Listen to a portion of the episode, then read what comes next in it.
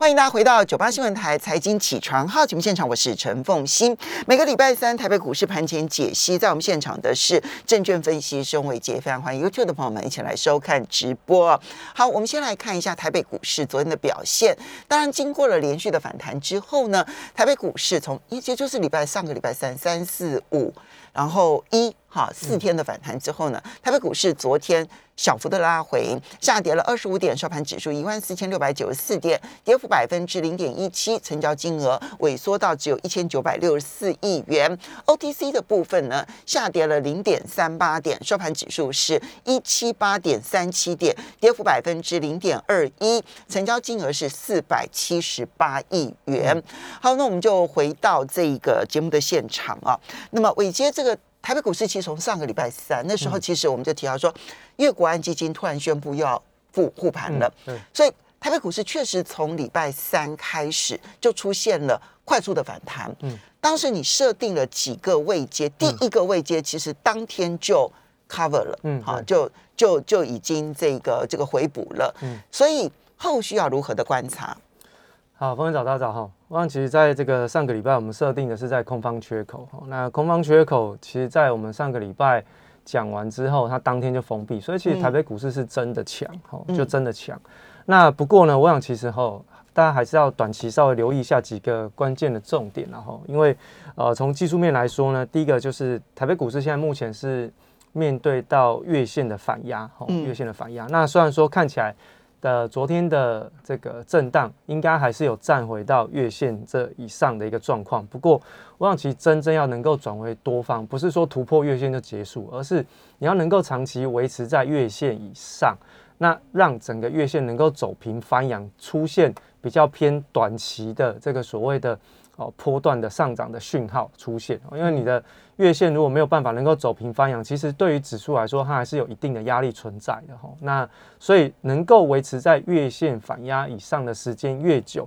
对台北股市呢，未来要能够再往上反弹的机会或者是空间就会越来越大。嗯，好，那这个是第一件事情。那现在目前呢，月线的扣底位置现在是在一万五千三百点左右。哦，当然，当然它是从。一万五千三往下扣，所以其实它会有命运交错的那一个时间点。那我们说那个点位大概会落在一万五千点的附近。哦，在上个礼拜我们特别提到。对。那如果说接下来能够台北股市利用这一波的反弹，能够维持在一万五千点以上，那基本上月线接下来在短期当中就有机会走平翻阳。那当然就是对台北股市短期反弹的一个比较重要的支撑的位置。好，下。下下弯的均线，就算你突破了，它也是没有任何的支撑的意义的哦。所以其实它只是一个压力突破的一个讯号，那代表说至少这一个月，哦在台北股市的这个上涨的力道上面是有一些增强，或者是反弹的力道有增强。可是事实上哦，从成交量上面来说呢，昨天台北股市的成交量并不到两千亿，对，所以其实看起来哈，在呃，上涨的过程当中，基本上一般的投资朋友哈，在追价的力道上面其实是不太够，因为现在目前的月均量水平大概是两千四百三十亿，嗯，也就是说碰到月线，你说初步的反弹哈，可能量缩反弹，OK，这个我们可以稍微接受一下，说它不出量，因为大家都还在半信半疑在观望哈，国安基金到底买了什么，或者是他买了多少，大家都怀疑。那等到指数真的来到关键点位的时候，它要再往。上去做攻击，那就一定要有成交量放大的现象。你的关键点位就差不多是一万五千点。对，没错哈。所以你的意思说，一万五千点一定要放量？对，就是如果你要突破月线以上，一定要有量。这个量也不用太多了，就是两千四百三十亿就够了。你为什么算那么精准？因为这是月均量嘛。哦，月月均量对月均量，所以它只要超越月均量，对它只要能够维持在月均量这水平这附近，应该对于台北股市的反弹来说就会比较有帮助了。那那短期来说，支撑点位是在七月八号这一天的高点啊，因为这个七月八号的高点为什么这样设定哦？因为大概就是十天有一个小小的十天的底部的形态，小小的十天而已哈，所以其实。往上涨大概时间对称十天后，应该如果没有再继续涨，就会有可能会去比较偏震荡，或者是在大幅度的来回测低点哦。所以其实在这个十天的底部形态当中，七月八号的这一天的高点，会是这个十天底部的颈线位置点的观察点。那么另外呢，你要确认好，要确认说，哎，这个接下来能不能够，呃，有呃，就是撑得住，然后能够这个七月八号这个高点到底能不能撑得住？其实它的最后一道关卡就是国安基金宣布进场那一天，嗯。好，国安基金宣布进场的那一天的低点是不能被跌破，所以其实这来回当天其实有一个这个空间的一个区间呐。好，那所以其实我们就利用七月八号这一天的高点当成是一个初步观察的颈线的支撑。那这个颈线一旦被跌破，要确认它是真的被跌破，那就以国安基金进场那一天的长虹 K 棒的低点当成是一个确认。收盘的时候收在国安基金进场点的长虹 K 棒低点以下的时候。代表这一波台北股市的反弹行情是结束的。我来整理一下，就是现在往上来看的话，希望能够很快的、尽快的哈，能够站上一万五千点，而且站稳，对不对？好，而且这个挑战一万五千点，希望能够放量来挑战。没错。那这个量要求不高，其实只有两千四百三十亿，就月均量就够。所以呢，那么如果能够出现两千四百多亿以上的量，其实这就是一个供给量，代表的是它有一个多方掌控的一个格局。没错。但是如果站不稳的话，往下就必须要去观察两个位置。七月八号的高点一四五五二，对对不对？哈，一四五五二，这是颈线位置，不能跌破。没错。好，当然现在距离现在有一段距离了哈。那如果说真的还是不小心跌破了，那就是七月十三号上个礼拜三的低点，绝对不能跌破。没错。一四一九四，没错。所以一四一九四如果跌破的话，那这一波的反弹可能就结束。没错，没错。啊，所以。多跟空对的观察方法都已经提出来了，没错没错哈。那当然，我想其实就目前看起来，在台北股市的一个呃重点上面，我认为其实极短线还有一个因素，基本上应该就是台子期结算的因素了。我个人认为，这个台积电连续被外资买超，其实用来垫指数，要准备今天台子期结算。那结算之后才关键，因为结算之后这些外资买进台积电的筹码会不会松动？哦，这个就是比较重要的观察指标，因为当这个买进台积电这些筹码在结算过后又出现了调整的力道的时候，其实代表它就真的是确定是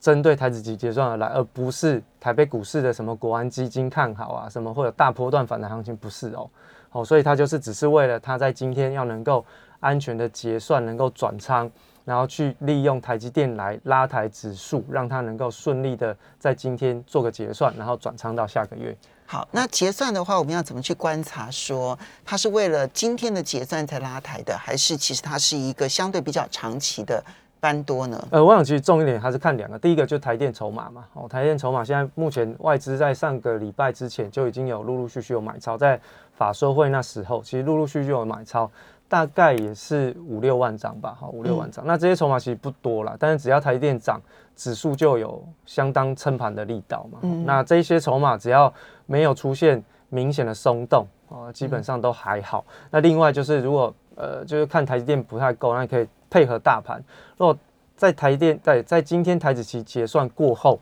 外资又开始。比较偏卖方，或者说卖的幅度稍微比较偏大一点点，超都超过五十亿以上，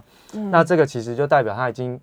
其实等于变成是逢高空了。就变成是逢高空，所以你不是用那个期货的这个未平仓的这个量来看待，不是，你用的是台积电外资有没有持续在再站在卖方买买方买方，对不对？哈，然后第二个其实是外资在大盘是不是持续站在买方？对，因为其实这个外资的策略上面，我认为其实现货跟期货是要一起看。那我们之前已经有跟大家讲过，现在目前外资在台北股市的态度是。利用衍生性金融商品，就是期货或者是选择权来进行熊市反弹的避险操作。什么叫熊市反弹？就是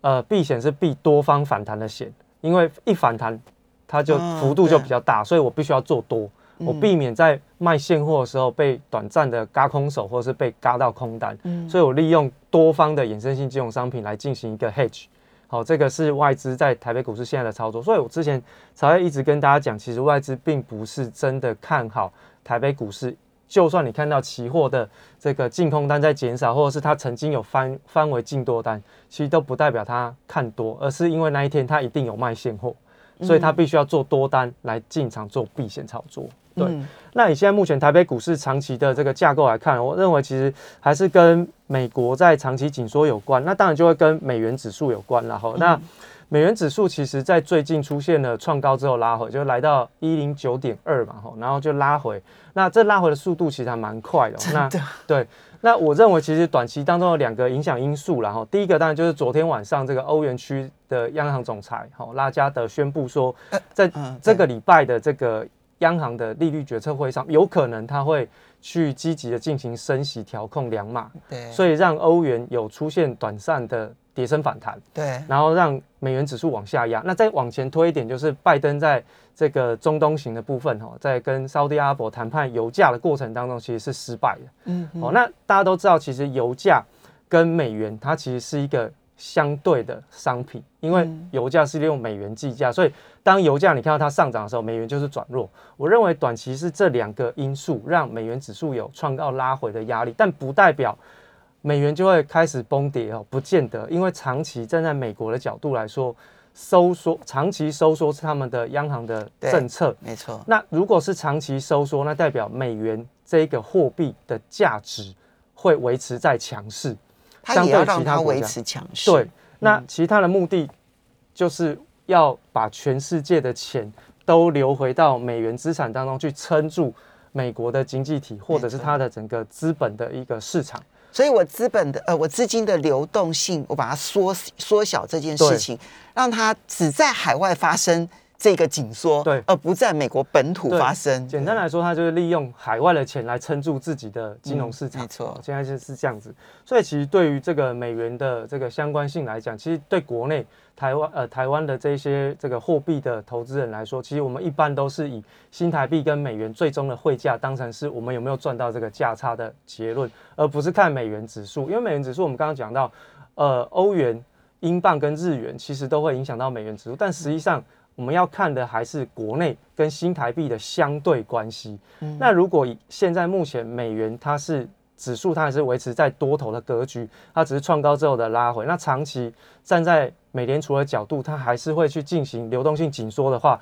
钱都会从其他世界各个的角落流回到美国，那包含台湾哦，包含台湾哦，吼。那所以其实在这个新台币的汇率上面，其实就会相对美元来的比较偏弱，嗯，而这个是长期。那如果说现在以目前看起来这个。台北股市都还没有比较明显的这个大波段回升的机会，那其实就是代表长期外资还是占卖方，那就是卖掉股票把钱汇出去，那新台币就贬值。嗯，好，那如果是这样子的话，那事实上我想其实对于新台币来说，长期的贬值的压力还是存在。好，另外我们稍微休息一下，马上进一段广告之后呢，马上回来节目现场再来继续分析，因为这牵涉到货币跟股市。嗯。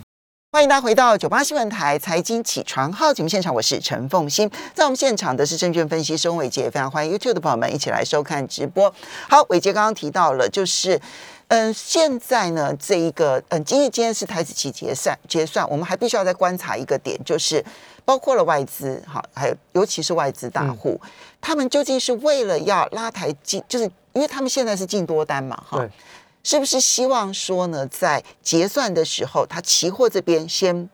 先结算一笔，然后让它可以有获利，然后之后呢，可能就不会像之前那么的偏多。这个是一个问号，大家要去观察，包括台积电的筹码的变化，还有大盘当中外资买卖超的一个变化。但就更长期来看的话呢？其实这牵涉到的是美国联准会的升息，还有包括了它的这个紧缩货币，啊，就是 Q T，就是量化紧缩。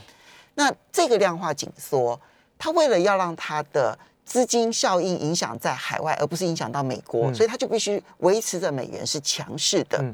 而美元既然强势，新台币要想要强势就很困难。没错，这一点就是我们其实在观察台北股市的时候，必须要有的一个思维。对。哎，我必要先说明哈，就是说，其实我们其实早在一年半之前就先讲到，可以先去这个持有美元哈，所以你不要到现在哈才才才觉得我们讲到呃未来新台币还会贬值，又去又去买了美元哈，我我不是这个意思，我是说透过美元的强势跟新台币贬值的关系来观察台北股市的后续，而不是跟大家讲现在还要再去做这个美元相关的货币的投资或持有，这个请大家要分清楚。好，那这个早在如果是我们忠实的观众朋友，应该早在一年半之前就已经先做好动作，现在应该都是在获利，而不是最近才在才在动作在哎我要去买美元哦，这个是已经有就是你看好美元这件事情，其实有一阵子。对，因为其实现在目前美元进入到的一个位阶是我们其实过去这二十几年来没看过的，好没看过，所以它其实已经超出涨幅满足的。价格以外的上涨了哈，那这个涨幅满足，其实在技术面，它告诉我们一件事情，在操作上面，它给我们策略就是不追高，嗯，也就涨幅满足来的时候，它就不是一个你可以去进场追高的点位，所以我在这边跟大家讲美元跟新台币的关系，不是在跟大家讲去投资美元。好，如果你手上已经有美元部位，那当然就是你去寻求一些相关的，比如说像刚刚我看到有网友说，哎，那可以去做美元定存，OK 啊，因为你已经换好了，那不是说现在才去换，所以要先跟大家澄清一件事，一件事现在才去换其实有点危险。对对对对对，好，那所以其实，在长期美元收缩的过程当中，我们把它当成是一个指标，那其实什么指标？就是外资动态的指标。嗯，那只要美元都还维持在相对于强势。其他各国货币的相对强势的格局，其实世界上的所有的货币都会往美元去做转进，只是现在目前短期受到欧元、欧洲央行的影响，跟这个油价报价的反弹影响，让整个美元是往下回调。不过它还是在月线的附近，甚至连季线都没有都没有回撤到。所以其实从长期的这个美联储紧缩架构来说，其实风险还是蛮高的啦。那只是说短期我们在这边跟大家讲，台北股市。反弹它一定要有量能，那不够量能，或者是它结构失衡，基本上要反弹的机会或者是这个空间就会被限缩。好，那以现在目前看起来电子股的部分呢，我先跟大家讲哈，就是说大概我短期在看有三件事情，第一个就是苹果跟 Google 哈，他们在这个招聘员工的这个计划上面，其实都很明显的放缓，这个对一间企业来讲，代表他们在紧缩经营，紧缩。好，紧缩经营，然后成本控管，至少不寻求扩张。没错，那如果不寻求扩张，那代表他们认为未来的啊这个经营的环境是比较困难的，哦，所以他们不去做大量的招聘员工这件事情。第三件事情就是这个美国的晶片法案，五百二十亿美元的晶片法案，那什么时候会过？现在目前还在这个参众两院积极的进行讨论当中，哦，到底有没有要加什么法案，或者再加什么金额？现在都还在讨论，哈，还没出来结果。但是呢，其实以现在目前看起来，这个众议院的议长哈佩洛西佩洛西的这个老公已经做出了表态，他认为一定会过，所以他去买了 NVIDIA。所以最近 NVIDIA 的股价大涨，是因为市场上有跟单效应出现。好，跟单效应，其实政治人物的老公都买了。没错，你看看这个其实就是最大的内线交易啊，对不对？他如果不是这么确定，他这个一定会过，那他为什么要去布局 NVIDIA？嗯，对不对？哈，所以个逻辑是这样。所以为什么最近 NVIDIA 股价强弹？它其实跟基本面没有关系，因为 NVIDIA 它在基本面跟晶片的出货上面其实是确定放缓的，好，它的新产品也是放缓的，所以其实对于他们的经营来说也是比较偏弱势。AMD 就可以看得很清楚，因为 AMD 没有这些相关的消息面筹码干扰的时候，哎，其实费半在反弹的时候，它其实有一点点跟不太上 AMD 的股价，所以其实就目前看起来，国内的部分相关的产业哈，呃，台积电，我认为这个季线的部部分应该是一个反压，但好处是它这一波真的是领涨台北股市的关键重点，所以我们才说在结算之后，它的筹码有没有松动会变得很重要，尤其是七月八号的这个高点，台积电七月八号的高点也很重要，它是不能够被跌破的。好，那另外联发科的部分，它基本上跟大盘同步，但是它其实呃有一点点落后，跟不太上，它是弱势反弹。观察的地方是七月十二号的低点。联电这一波是最弱势的，我们说在半导体三雄里面哦，联电最弱势。那月线的反压是没过哦。那另外就是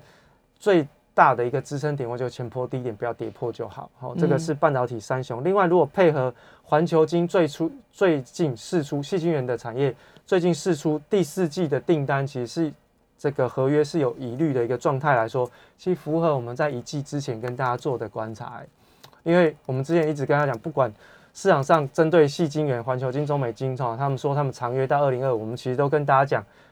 如果长约到二零二五，它的股价不会跌破年线，嗯，好，甚至现在已经哦腰斩了，哦，那已经剩下四百多块，所以其实现在目前利空消息才出来，我们要观察的不是再去打落水狗，而是看它这个利空消息出来之后，它有没有办法能够利用利空淬炼出一个底部形态。嗯，好，但是我们确认的是，半导体这个产业链从原物料、从 IC 设计的晶片，一直到晶圆代工，应该都会有影响，只是影响程度每一家企业不太一样。所以，嗯，像刚刚提到，比如说像台积电，它是在嗯刚刚你提到这几档当中相对比较强的，而且嗯是领涨个股，所以你的重心点就放在七月八号的。高点不要跌破它其实现在站在这个就是七月八号你设定的颈线位置，它跟大盘差不多类似。嗯那其实联发科相对弱一点，然后联电更弱，嗯，其实环球金更弱，没错。但环球金是最最最最上游，对对不对？哈？不像说联发科等于是相对来讲这几家当中最下游。没，错，那如果说环球金，因为它距离底部很近哦，，对，到目前为止，大盘其实反弹在月线附近，但是环球金距离月线都还有一段距离。对它其实没跟上。好，那今天有利空，对。所以你今天要看的反而是环球金未来几天之内如果不再破低，嗯，意味着它的最坏的状况快要过了吗？哎、我想其实哦，这个还没到这个利空消息满天飞啦。哦，还没到哦，所以其实这个还需要再观察哈、哦。我们观察的时间稍微比较长。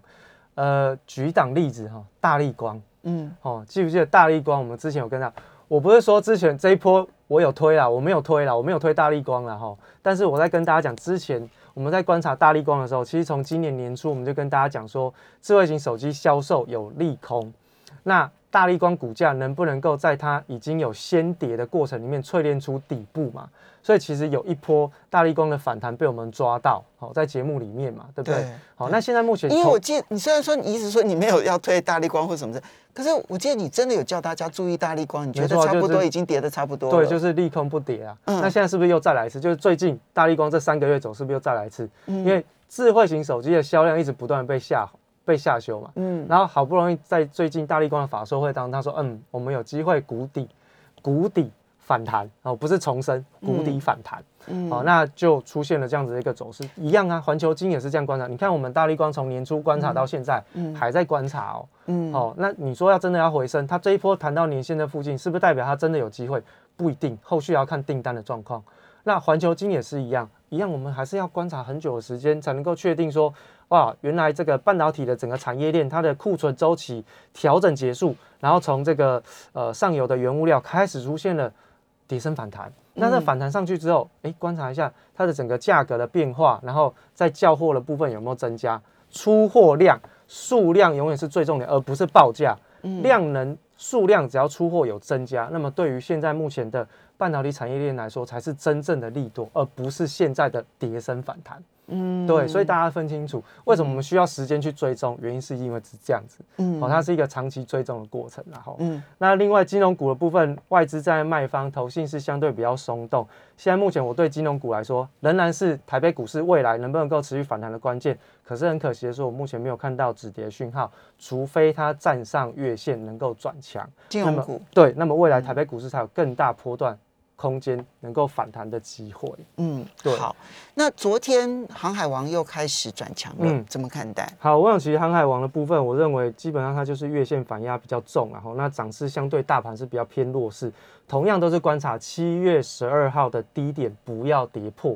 好，七月十二号低点不要跌破，因为毕竟目前长期的运价指数来说还是有压力存在的。然后那后续在供应链的变化当中，它的运输的状况会不会改变？比如说从海运变成陆运，哎，这个其实对他们来说是一个重大的打击。未来的产能会不会变成是过剩？这个很危险。好的，时间的关系，我们要非常谢谢伟杰提供台北股市讯息供大家做参考，谢谢大家。